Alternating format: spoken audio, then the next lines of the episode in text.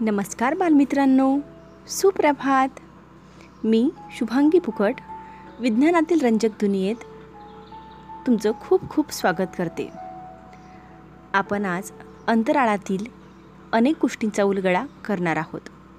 मागील भागात आपण बघितले ते म्हणजे सूर्य ग्रह तारे याबद्दलची माहिती.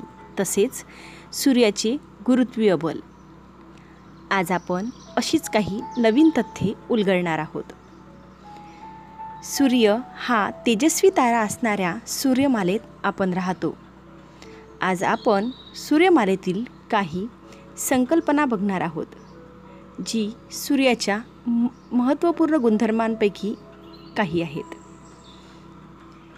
त्यामध्ये पहिली संकल्पना आहे सौर ऊर्जा.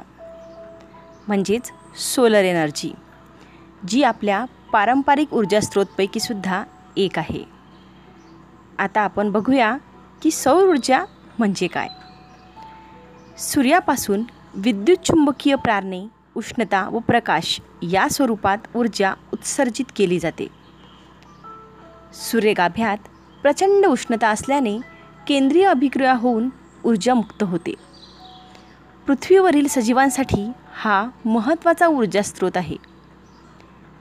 वनस्पतींना प्रकाश संश्लेषण करण्यास पृथ्वीवरील वातावरण कायम ठेवण्यास याचा फार उपयोग होतो.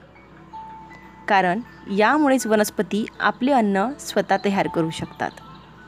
आज सौर बंब सौर कूलर या उपकरणांची कार्यही सौर ऊर्जेवरच चालते.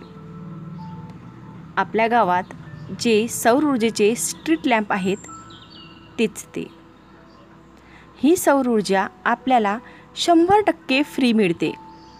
म्हणजे सूर्याकडून आपल्याला जी ही ऊर्जा मिळते त्याचे आपल्याला पैसे मोजावे लागत नाहीत बरं का? म्हणून या ऊर्जेचा जास्तीत जास्त वापर करण्यावर संशोधन सुरू आहे. यानंतर आपण बघणार आहोत सौर डाग म्हणजेच सनस्पॉट सूर्याच्या पृष्ठभागावर दिसणारे काळसर डाग. हे डाग म्हणजे सूर्याच्या पृष्ठभागावरील कमी तापमानाचे प्रदेश आहेत. सुमारे तीन हजार अंश सेल्सिअस इतके तापमान असणाऱ्या या प्रदेशावरील चुंबकत्व मात्र पृथ्वीच्या चुंबकत्वापेक्षा हजारो पटींनी तीव्र असते. म्हणजेच सूर्याच्या पृष्ठभागावरही कमी अधिक तापमानाचे प्रदेश आहेत. परंतु सूर्यावर कमीत कमी तापमान म्हणजे सुद्धा किती असेल? पहा तर तीन हजार डिग्री सेल्सिअस. इतका हा सूर्य आपला तेजस्वी आहे. बालमित्रांनो यानंतर आपण बघणार आहोत सौरप्रभा. सूर्यबिंबाभोवतालचा आयनीभूत अणूंपासून तयार झालेला अतिशय तप्त म्हणजे खूप गरम परंतु अतिशय विरळ असा वायुमय प्रदेश. अंतराळात लक्षावधी किलोमीटर अंतरापर्यंत पसरलेल्या या प्रदेशाचे तापमान दहा लक्ष अंश सेल्सिअसहून अधिक असते. सौरप्रभा म्हणजे काय? तर सूर्याची प्रभा. म्हणजेच सूर्याच्या अगदी जवळचा भाग. सूर्यग्रहणातील खग्रा स्थितीत म्हणजे ज्यावेळी खग्रास सूर्यग्रहण होते ना तेव्हा. नुसत्या डोळ्यांनी सहज दिसू शकणारी ही सौरप्रभा इतर वेळी मात्र सूर्यबिंबाच्या तेजामुळे दिसू शकत नाही.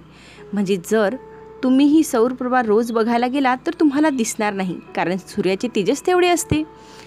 परंतु जेव्हा खग्रास सूर्यग्रहण होते तेव्हा आपण खगोलप्रेमींनी किंवा खगोलशास्त्रज्ञांनी ठरवून दिलेल्या चष्मामधून आपण खग्रास सूर्यग्रहण बघतो. तेव्हा ही सौरप्रभा आपल्याला सहज दिसू शकते.